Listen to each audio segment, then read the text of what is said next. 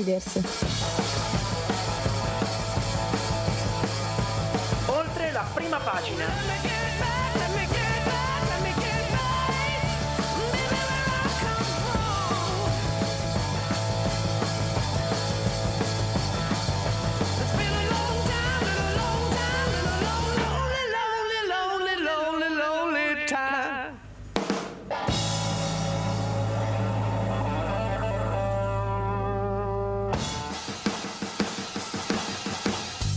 Bentrovati e bentornati amiche e amici ascoltatori, finalmente dopo la pausa Insiders oltre la prima pagina è tornato a tenervi compagnia, io sono Alice Allevi e io sono Umberto Cascone. E siamo molto felici come dicevo di essere tornati con voi, anche oggi come tutti i giovedì vi terremo compagnia con notizie molto interessanti, una puntata anche in questo caso ricca, molto ricca devo dire. Molto ricca, esatto. molto ricca. Inizieremo con la prima notizia, Cina-USA, una partnership di difficile ma fondamentale, fondamentale, direi. Continueremo con il ritrovamento spettacolare e incredibile dei bronzi di San Casciano, bronzo che vale oro, così bronzo l'abbiamo che chiamato. Vale oro, esatto. esatto.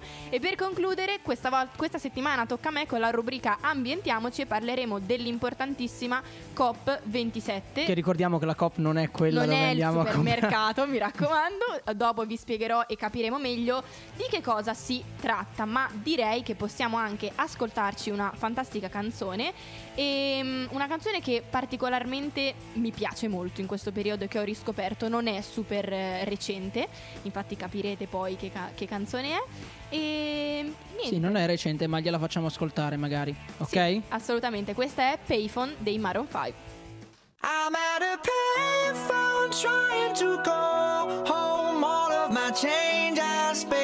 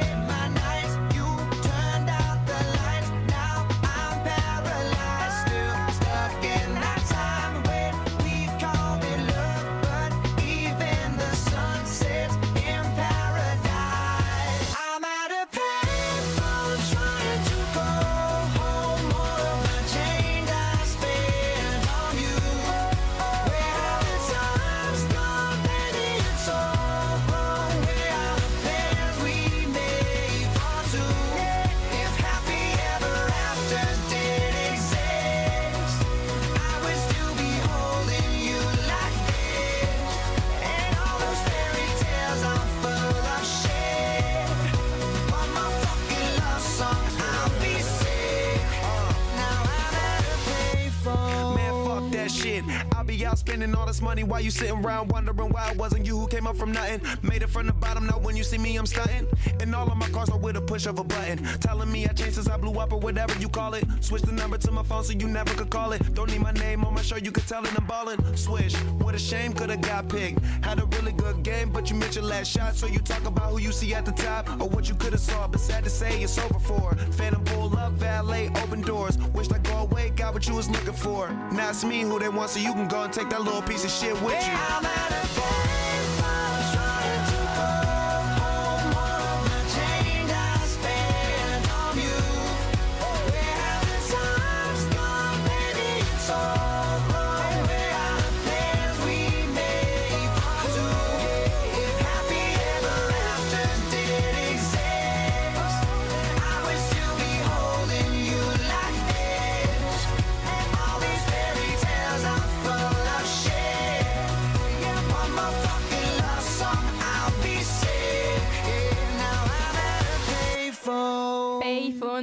Maroon 5. Tra l'altro stavamo dicendo in studio che quando questa canzone è uscita io ero in quinta, Quinta elementare, elementare. mentre Umberto era in seconda media, giusto? Beh, oddio, dai, non è che è cambiato. eh, Sono Ah, tanti anni di cosa- differenza. Che cosa, che cosa strana, ragazzi. Vabbè, comunque, canzone che ci ha dato la carica per iniziare questa nuova puntata e per iniziare la nostra prima notizia su Cina e USA. Come dicevamo prima, una partnership un po' difficile, Difficile. però molto importante, devo dire. Esatto, esatto.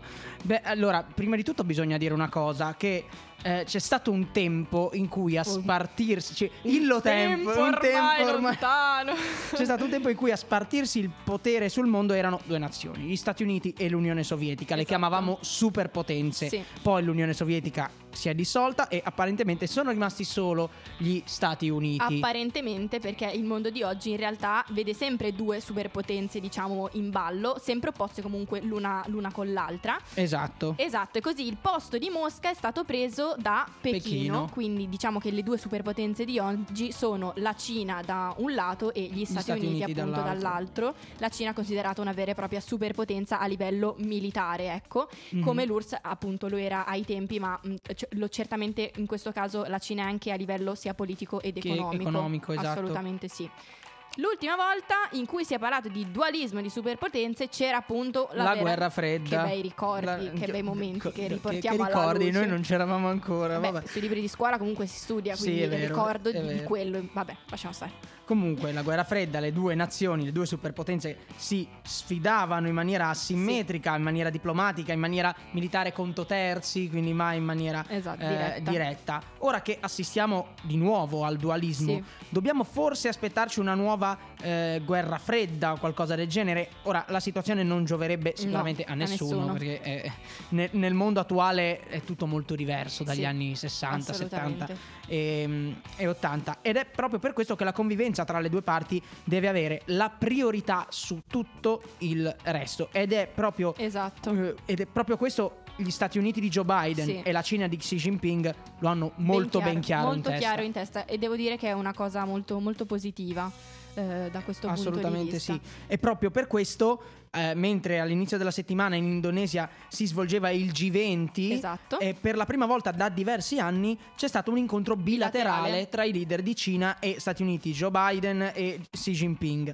Eh, un colloquio di quasi tre ore, a Wow. cui sono seguite poi due differenti conferenze stampa e eh, nessun tipo di comunicato congiunto. Un incontro bilaterale che però ha avuto dei riscontri positivi, devo dire, Sì. perché i due leader hanno parlato di tantissimi argomenti, ma diciamo che chiara nelle menti di, di entrambi c'è la volontà di non trasformare il loro rapporto di, appunto di queste due superpotenze in una vera e propria guerra fredda, perché appunto il leader cinese Xi Jinping ha affermato il mondo è sufficientemente grande perché entrambi i paesi possano svilupparsi e prosperare insieme. Io Insieme. sono totalmente d'accordo. Esatto. Meno male che ha questo tipo di, di visione e, questo di è- mentalità. È importante positivo, anche sì. perché nei nostri sondaggi, vi ricordiamo come al solito di seguirci su Instagram Radio Yulma anche per Esatto. partecipare ai nostri sondaggi, abbiamo chiesto al Sì. nostro pubblico, abbiamo chiesto a voi come percepite la relazione tra Cina e, E Stati, Stati Uniti. Uniti. se molto ostile Oppure- come a volte sembra o se invece è solo Tesa. tesa ma bene o male pacifica. Infatti il 23% di voi ha risposto molto ostile, 77% tesa ma pacifica. Direi che noi, io e Umberto ci ritroviamo molto Sì, assolutamente sì, è una relazione relazione sondaggi sicuramente tesa con alti esito. e bassi, eh, Sì, sì, assolutamente. Eh, Negli ultimi mesi ne abbiamo visti anche parecchi.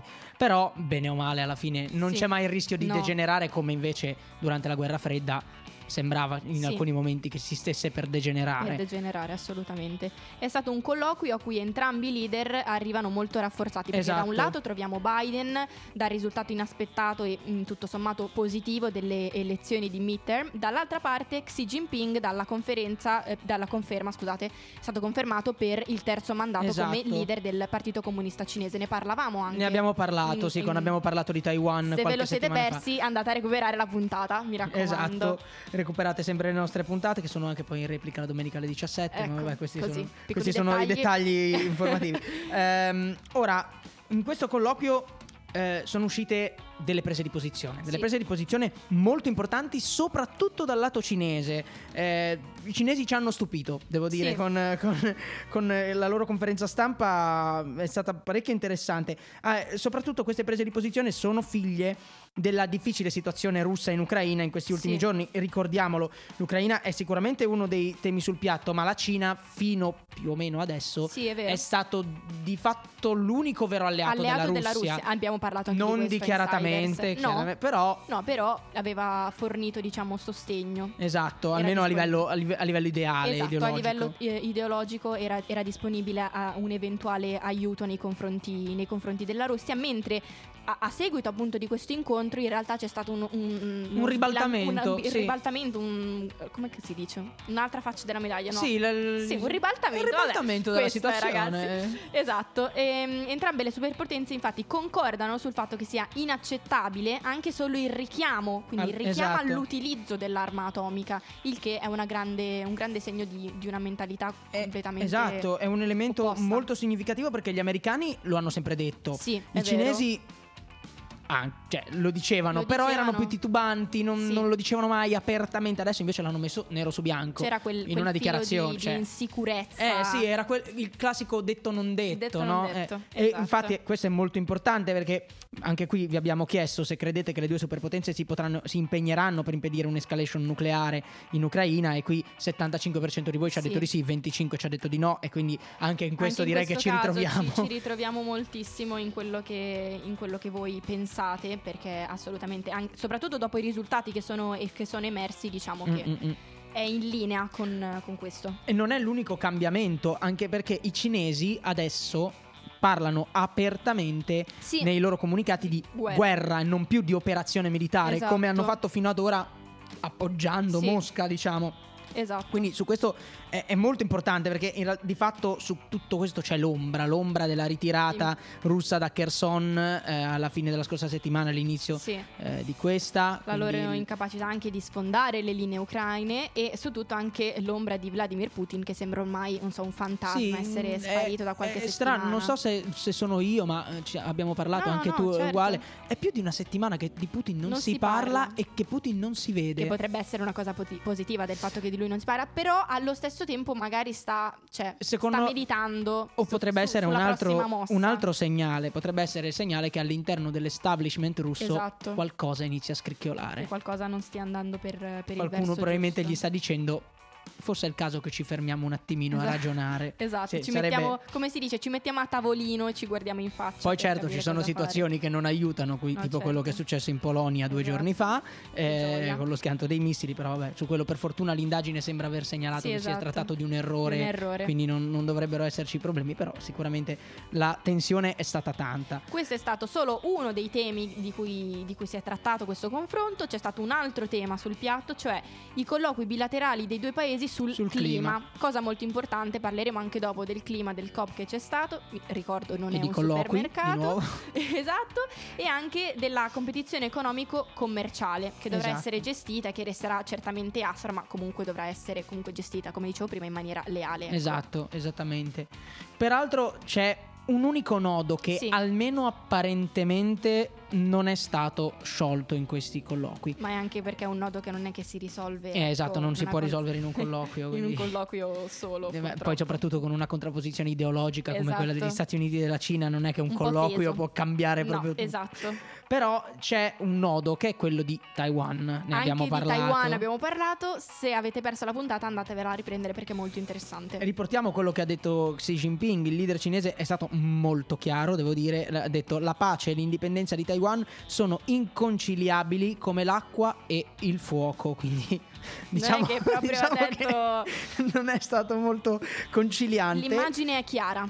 E questa è la sua linea rossa, una linea rossa che secondo lui non va superata. Quindi Taiwan per lui è cinese, deve tornare alla Cina e non è disposto a, a, diciamo, ad accettare cambiamenti su questa linea. Esatto, però dall'altro lato Biden ha invece segnalato che gli Stati Uniti continueranno ad opporsi a qualunque tipo di azione coercitiva o aggressiva dei cinesi nei confronti di Taiwan. Quindi Esatto. una mentalità e un'ideologia completamente opposta rispetto a quella di Xi Jinping. Quindi per questo si Esatto. parla di un nodo che non si riesce a sciogliere. Però sempre il presidente americano in realtà ha segnalato che mh, al momento non ci sono No. segnali di aggressioni imminenti, ne avevamo anche parlato noi nella, eh, nella puntata dedicata a Sì. Tai- a Taiwan, ma eh, in realtà ha anche, ha anche detto che è possibile ehm, come dire, trovare Dei un punto di incontro. Certo, dei compromessi e un punto di, di incontro. In tutto questo, appunto, nell'ottica di rimanere in carreggiata tra le relazioni appunto tra, tra i due paesi, c'è anche l'idea di stabilire un gruppo di contatto tra i due Esatto. che lavori costantemente alla soluzione dei problemi, che può essere una buona, una buona idea. Assolutamente, alcuni hanno richiamato fa- quel famoso telefono, Telefono rosso, rosso. no? Telefono rosso che collegava direttamente la Casa Bianca e il Cremlino negli anni più duri della guerra fredda. Ora non sappiamo se ci sarà materialmente un altro telefono rosso, però eh, sicuramente accadrà. può essere molto utile per, per appianare le divergenze. Anche perché, e questo è un dato secondo me su cui è importante riflettere. Cina e Stati Uniti sono ormai le uniche due superpotenze Sì. presenti e peraltro gli Stati Uniti negli ultimi anni stanno iniziando a, a scricchiolare, quindi Sì, eh, sicuramente eh, il clima è cambiato dai tempi della guerra fredda. Sicuramente. E anche perché l'Unione Sovietica dal punto di vista commerciale non era un mostro come la Cina. la No, Cina è un no. mostro commerciale che l'Unione Sovietica non poteva neanche se- sognare di Sì. essere. E la, la convivenza tra queste due ideologie, tra queste due eh, nazioni è fondamentale perché senza di fatto non riusciamo ad arrivare da nessuna parte. No, esatto. Ed è inevitabile che ci sia un conflitto tra di loro. Pensiamo anche solo sulla tecnologia. Gli Stati Uniti sono i più all'avanguardia Sì. nella tecnologia, ma senza ehm, i materiali, Esatto. i chip che vengono prodotti in Cina. Banalmente, se, pe- se pensiamo ad Apple, Apple è progettato in California, ma dove viene realizzato? Viene realizzato Esatto, in Cina. esatto. Quindi anche qui c'è un. Poi ricordiamo che la Cina ha il 90% eh, di, di tutte le cosiddette terre rare, quindi quei- Sì. tutti quei minerali fondamentali per microchip, materiali elettro- per tutti i prodotti elettronici. Il 90% delle risorse terrestri Sì. sono in Cina. Quindi, Quindi, sono, sono effettivamente due superpotenze, ma allo stesso tempo è come se dipendessero l'una dall'altra esatto, in un certo senso. non possono stare l'una senza l'altra, Esatto. cosa che invece poteva essere Sì. almeno ai tempi della La guerra guerra fredda, fredda. per gli Stati Uniti. Sì. L'Unione Sovietica no, senza l'Unione Sovietica, No. cioè, senza gli Stati Uniti l'Unione Sovietica non sopravviveva, però gli Stati Uniti invece erano in grado di farlo. Adesso non è più così.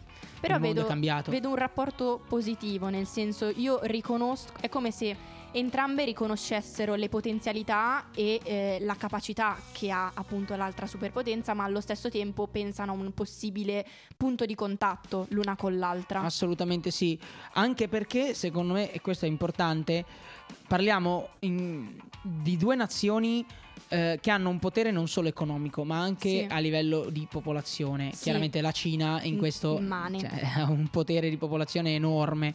Eh, poi vabbè c'è tutto il discorso dei diritti umani su- di cui si è parlato al Sì. bilaterale, eh, però oggettivamente quando hai a che fare con una popolazione che ha eh, di un miliardo e mezzo di persone Mamma mia. E poi dall'altra parte hai una popolazione molto più piccola. Sì. Gli Stati Uniti sono molti meno, sono molti meno gli americani. È chiaro che con i numeri arriviamo a, credo, più di 2 miliardi di persone. E se fai conto, oggi siamo a 8 8 miliardi, quindi ragazzi. è un quarto della popolazione terrestre. È chiaro che Mamma, mamma eh, cioè, ci deve essere una collaborazione per forza. con gli alti e i bassi. Sì. E come in tutte le come in relazioni. tutte le cose. Come in tutte le relazioni. Ci- cioè, anche tra, tra- tra innamorati ci sono gli alti e i bassi. Loro non si amano, si normale. odiano, ma ci sono gli alti e bassi anche nell'odio. Quindi bisogna accettarlo, bisogna soprattutto evitare che la situazione degeneri. E questo è, la- è l'elemento fondamentale degli incontri bilaterali come questo. Quindi, secondo me, quello che noi possiamo trarre come auspicio è che questi incontri si ripetano, non passino come dall'ultima volta anni, anni Sì. e anni senza vedersi e che si riescano, che le due pot- superpotenze possano parlarsi per cercare di appianare il più possibile le divergenze. Comunque uno di voi ci ha risposto, ringrazio Esatto. per averci risposto quando mettiamo i dimentichiamo box, sempre. dici la tua. E Nicolò ci ha scritto nessuno vuole una guerra nucleare, le bombe sono usate solo come minaccia. Esatto, questo per tornare alla questione del, del nucleare, direi Esatto. che ormai questo è abbastanza, diciamo, evidente. Sì, assolutamente. Però sicuramente se due, se due superpotenze come loro, di cui una peraltro, la Cina vicina alla Eh, Russia, certo. si impegnano in questo senso, è anche una rassicurazione per tutti noi. Sì, assolutamente. Che non ci sì. possano essere colpi di testa. Soprattutto in un periodo come questo che tutto sembra essere eh, in bilico, ecco. Mm, mm, mm, assolutamente sì. Assolutamente un buon auspicio, speriamo che questa- questo rapporto continui ad essere pacifico. Io direi che adesso ci possiamo ascoltare una canzone Mhm. e questi sono gli Imagine Dragons eh, con Gold, anche in questo caso c'è un significato e una motivazione, ma prima ce la ascoltiamo. First comes the blessing of all that you've dreamed, but then comes the curses of diamonds and rings. Only at first did it have its appeal, but now you can't tell the false from the real. Can you?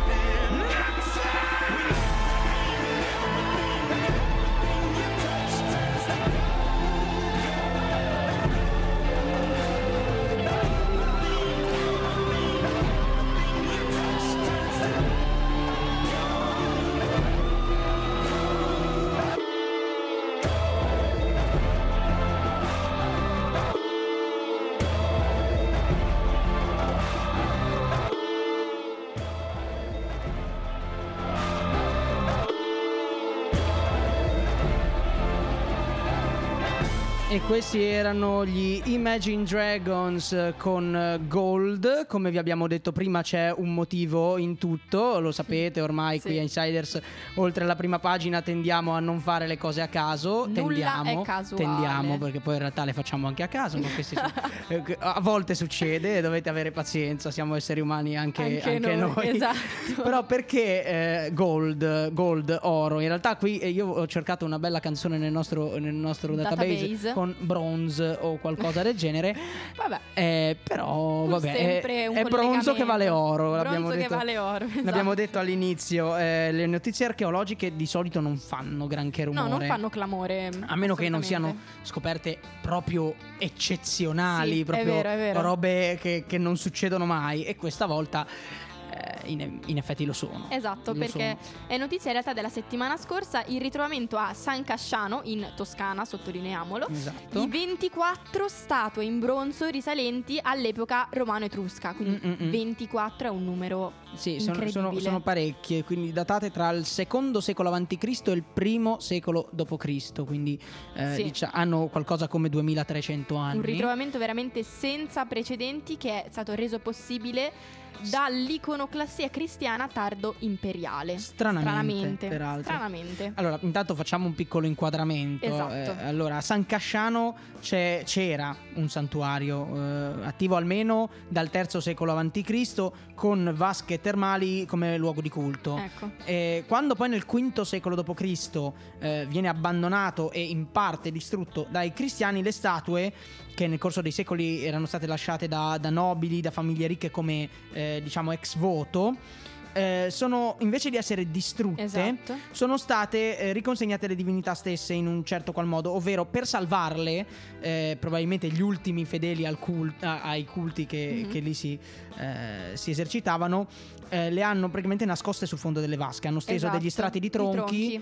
e poi ci hanno messo sopra le statue, hanno coperto tutto, chiuso i pozzi e sono rimaste lì per 2300 anni, sono rimaste lì in attesa. E infatti questo, questo procedimento ha consentito a queste meravigliose opere d'arte di sopravvivere nel fango appunto termale per 2300 anni, cioè non è proprio... non è proprio poco. non è proprio Noi poco dicevamo che la 2300 canzone di prima è uscita che lei Eh, era in no. quinta elementare. Esatto, però. No, però 2300 anni, appunto finché gli, archeolo- gli archeologi ehm, che lavoravano appunto sul sito non le hanno riscoperte ne- nelle scorse settimane, come Mm, abbiamo mm. sentito appunto dalle, dalle notizie. Sono tutte opere di fattura raffinatissima, quindi Esatto. certamente sono state prodotte per un'elite o comunque molto costose Mhm. e soprattutto molto rare perché le statue in Esatto. bronzo in epoca romana come- così come anche in epoca gre- greca di solito eh, non rimanevano perché soprattutto il bronzo veniva, veniva fuso Esatto, a differenza del marmo il bronzo si può riutilizzare senza Esatto. problemi, viene fuso. Infatti statue di bronzo romane e greche ne ne, sono abbiamo poche, poche, si sì. contano quasi sulle dita di una mano. I bronzi e- di Riace. I bronzi di Riace, ma perché di sono nuovo? caduti- sono perché sono mare. andati perduti già in Esatto. epoca antica con, con un naufragio, queste sono state nascoste.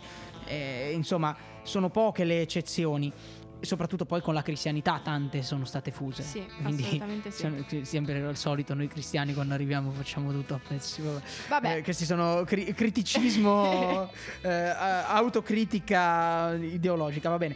Eh, comunque, su queste statue sono Sì, state trovate delle delle iscrizioni. interessantissime iscrizioni perché sono sia in lingua etrusca che in lingua latina. esatto E questo eh, segnala che in quella zona il passaggio dalla civiltà etrusca a quella romana è stato molto lungo e Sì. soprattutto molto graduale. Le due culture si sono sovrapposte per lungo tempo e questa è una cosa che in realtà eh, si è ipotizzata per diverso Sì. tempo, ma adesso insomma, abbiamo le delle notizie effettive avendo mh, comunque eh, reperti che datano dalla fine della Repubblica Romana, diciamo, quindi la fine anche dell'epoca etrusca fino alla- al primo impero, comunque la presenza dell'alfabeto etrusco segnala che la cultura era rimasta. assolutamente sì in Oh. realtà è partito da subito eh, l'interessamento ovviamente per l'esposizione, Al per l'esposizione al, al pubblico, esatto.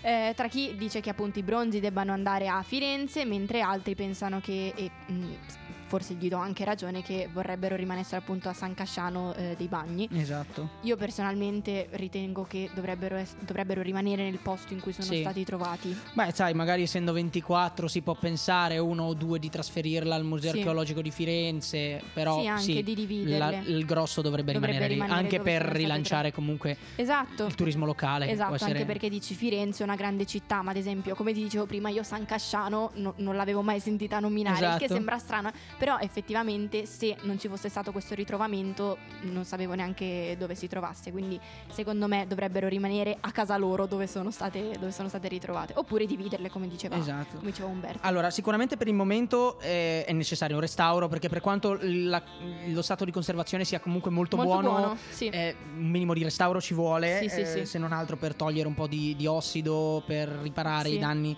più evidenti. Eh, c'è ancora il dubbio se se ne occuperà l'opificio delle pietre dure di Firenze che aveva già lavorato Sì. ai bronzi di Riace o se se ne occuperà l'Istituto di Restauro Centrale di Roma, eh, secondo alcuni probabilmente sarà la seconda opzione. Mhm. Eh, al- anche perché di fatto sono l'istituto di Roma è quello che si sta già occupando in questo momento delle statue. Ah, quindi ok, quindi è probabile che rimanga loro. A rigor logico. Al sì. momento i bronzi sono stati trasferiti in un luogo che non è stato reso noto Ecco. per il momento, poiché si tratta di oggetti di valore inestimabile Eh sì, dal punto di vista culturale. ecco. E qui mettiamo l'accento. Dal punto di vista culturale, mh, focalizzatevi sulla parola culturale perché a, a frenare il, il loro valore artistico effettivo ci ha pensato il sottosegretario al Ministero dei Beni Culturali, rullo di tamburi, Vittorio, Vittorio Sgarbi. Sgarbi, recentemente bello. nominato, esatto. Che, che appunto segnala come i paragoni con i bronzi di Riace siano di fatto poco azzeccati. Sì. Cioè, Sì, sminuisce un po' il, questo il concetto di, di Sgarbi è eh, la qualità artistica, la fattura generale dei bronzi di Riace è inarrivabile per questi bronzetti. Sì. E, e questo è sicuramente vero. Sì, però, Però, c'è, eh, questi sono, diciamo, la qualità artistica di questi bronzi è media se vogliamo No, andare certo. a vedere.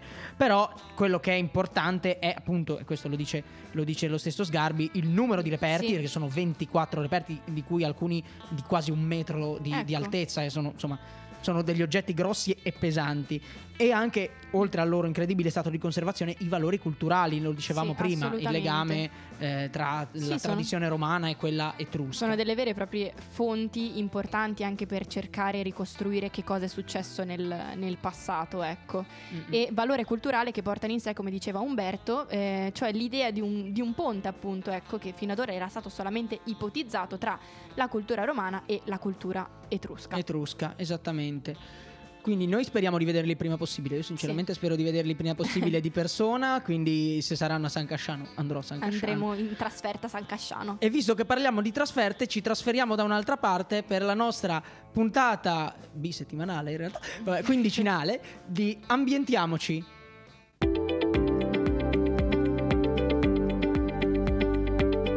Ambientiamoci!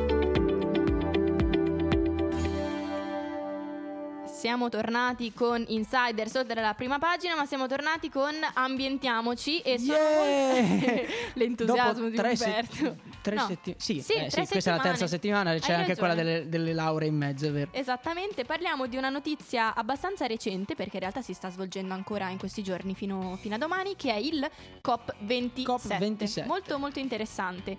Infatti dopo Berlino, Kyoto, Stoccolma, Rio, Bali, Parigi, alle, eh, Katowice. e anche l'ultima a Glasgow nel, nel 2022. In cui la era presente, COP ricordiamo, la regina Elisabetta. Ecco, pace all'anima sua.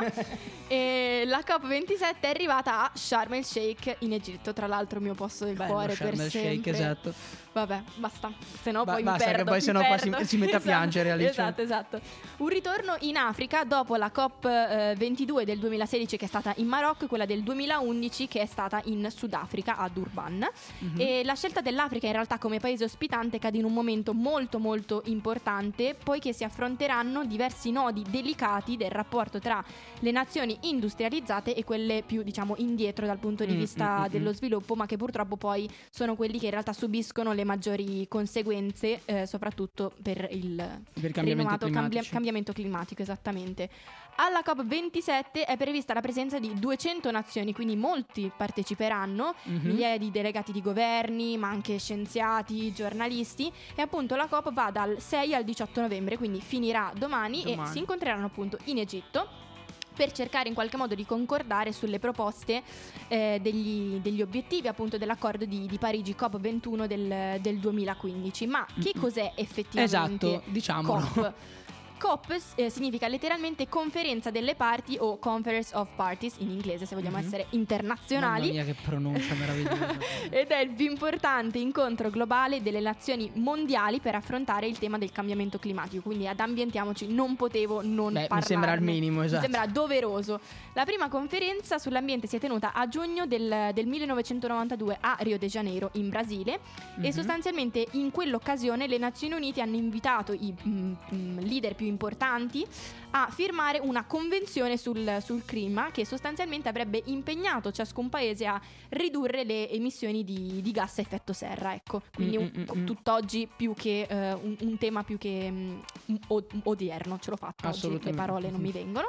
e l'accordo approvato che è stato denominato, adesso qui un, con un acronimo lunghissimo. UNFCCC. Sostanzialmente United Nations Framework Convention on Climate Change, UNFCCC per chi non oppure, parla inglese. Esatto, oppure Convenzione quadro sui cambiamenti climatici molto più semplicemente, che è in- entrato in vigore il 21 marzo del 1994 e poi è stato firmato da 195 paesi, ma è un passo fondamentale nel riconoscimimento del problema e su fo- sul focalizzarsi effettivamente sul cambiamento clina- climatico e su que- sulle influenze negative che sta avendo nel mondo che eh, certo. ci circonda appunto.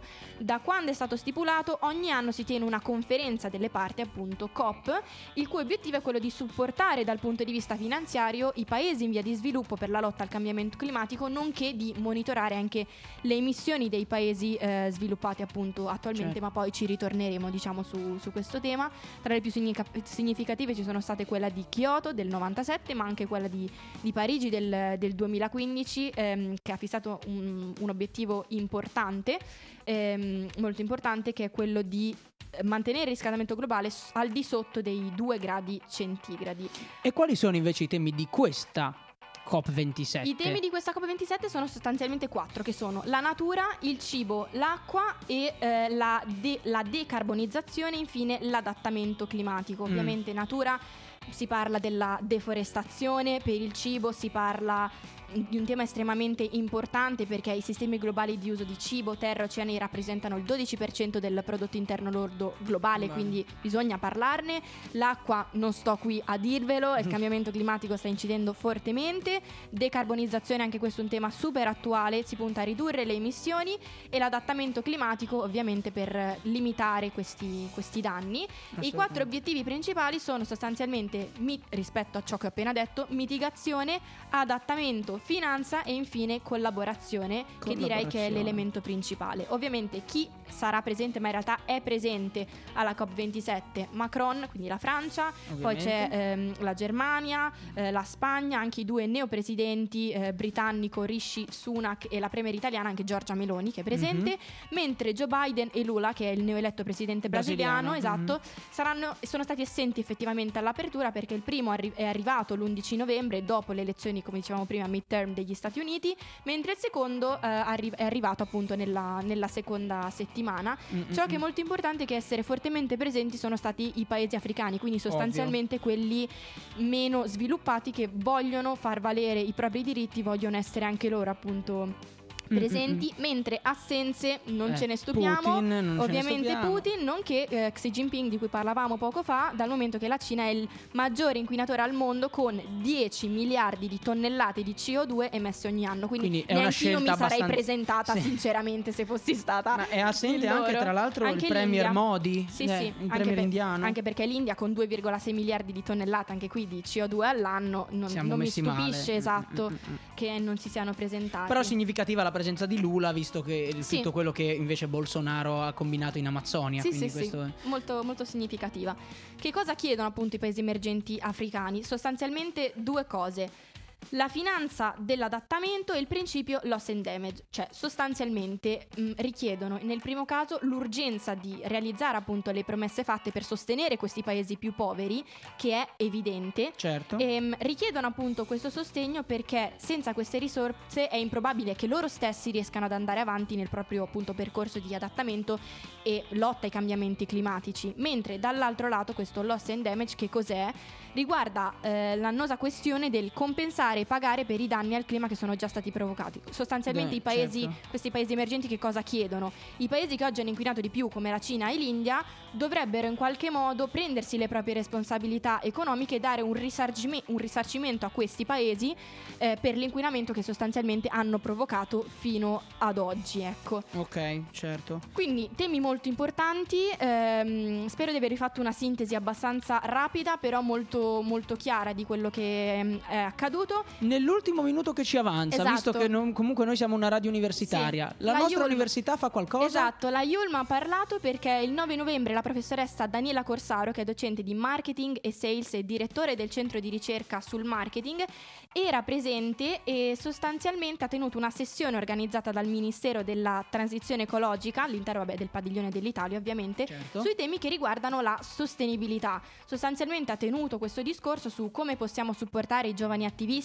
nell'essere parte attiva appunto della soluzione alla problematica del cambiamento climatico e inoltre i nostri studenti Yulm hanno int- intervistato oltre la metà appunto dei 400 giovani leader che erano presenti. Quindi direi un risultato incredibile, siamo fieri di aver partecipato. Assolutamente, assolutamente sì. Meno male che la nostra università fa qualcosa, di altri atenei che, ne- che si impegnano molto meno rispetto, Sì. rispetto alla. Io ho alla parlato nostra velocissimo, mi sono dilungata un sacco, quindi direi di lasciare spazio alla musica con questa perla di saggezza che è Perla Ivano di saggezza, attenzione, che qui è Ivano Fossati con la mia banda suona il rock. Non puoi non dire che è una perla di saggezza. Sì, è vero, cioè, ok, va bene. cioè, È vero. si parla- Que- Questa volta lo accettiamo, dai, Dai, va bene, dai. va bene, va bene. La mia banda suona il rock e tutto il resto all'occorrenza. Sappiamo bene che da noi fare tutto è un'esigenza. È un rock mm, bambino, soltanto un po' latino. Una musica che che pazienza. È come un treno che è passato con un carico di frutti. Eravamo alla stazione, sì, ma dormivamo tutti. E la mia banda suona il rock per chi l'ha visto e per chi non c'era. E per chi quel giorno lì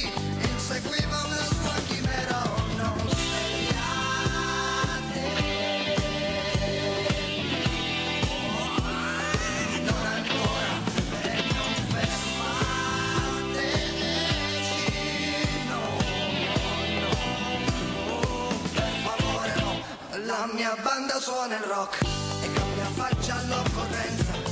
Da quando il trasformismo è diventato un'esigenza, ci vedrete in crinoline come brutte ballerine, ci vedrete danzare come giovani zanzare, ci vedrete alla frontiera con la macchina bloccata, ma lui ce l'avrà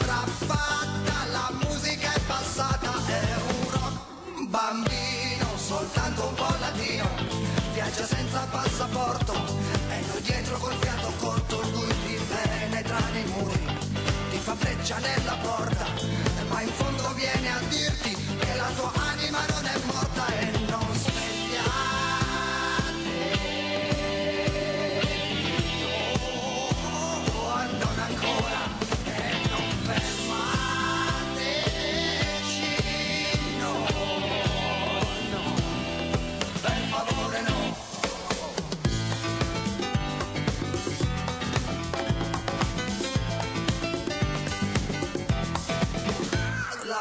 banda suona il rock ed è un'eterna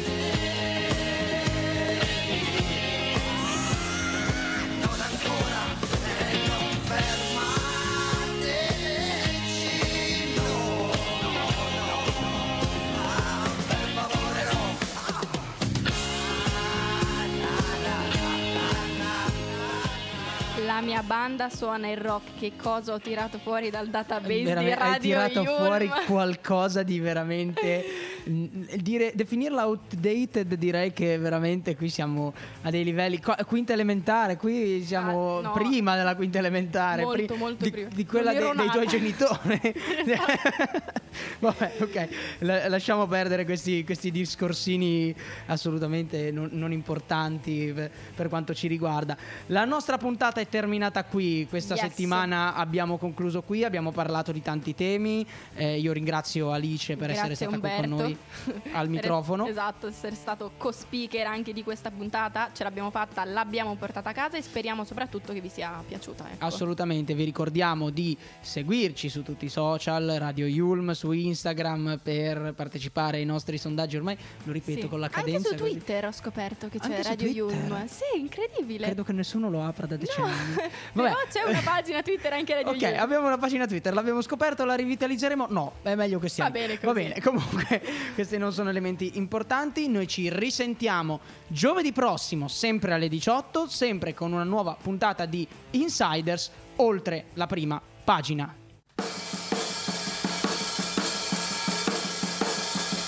Insiders.